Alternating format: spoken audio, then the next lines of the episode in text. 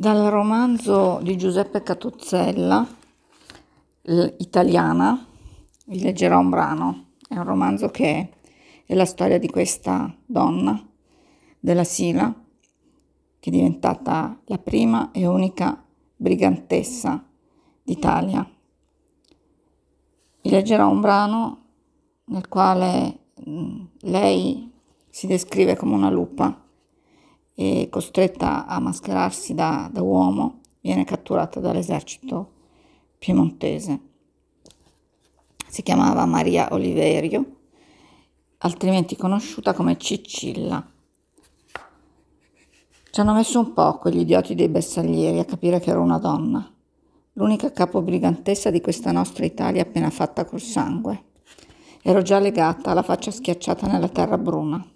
Uno mi ha strattonata per farmi voltare e con la canna del fucile ha squarciato la camisa.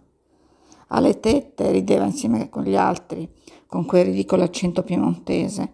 Alle tette! I compagni non smettevano di guardarmi, piegavano la testa e mi squadravano. Chissà che si credevano di trovarmi nella faccia, o forse non avevano mai visto un paio di minne. Poi hanno capito e hanno preso a saltare dalla gioia. Si congratulavano, si abbracciavano, ballavano come tanti cretini. Avevano preso Cicilla, la famosa Cicilla, la terribile Cicilla. L'unico che guardava senza parlare era il sottotenente, sembrava si spaventasse anche solo ad avvicinarsi. Gli altri mi colpivano con le punte degli stivali e con i calci dei fucili, finché Ferraris non ha ordinato di smettere.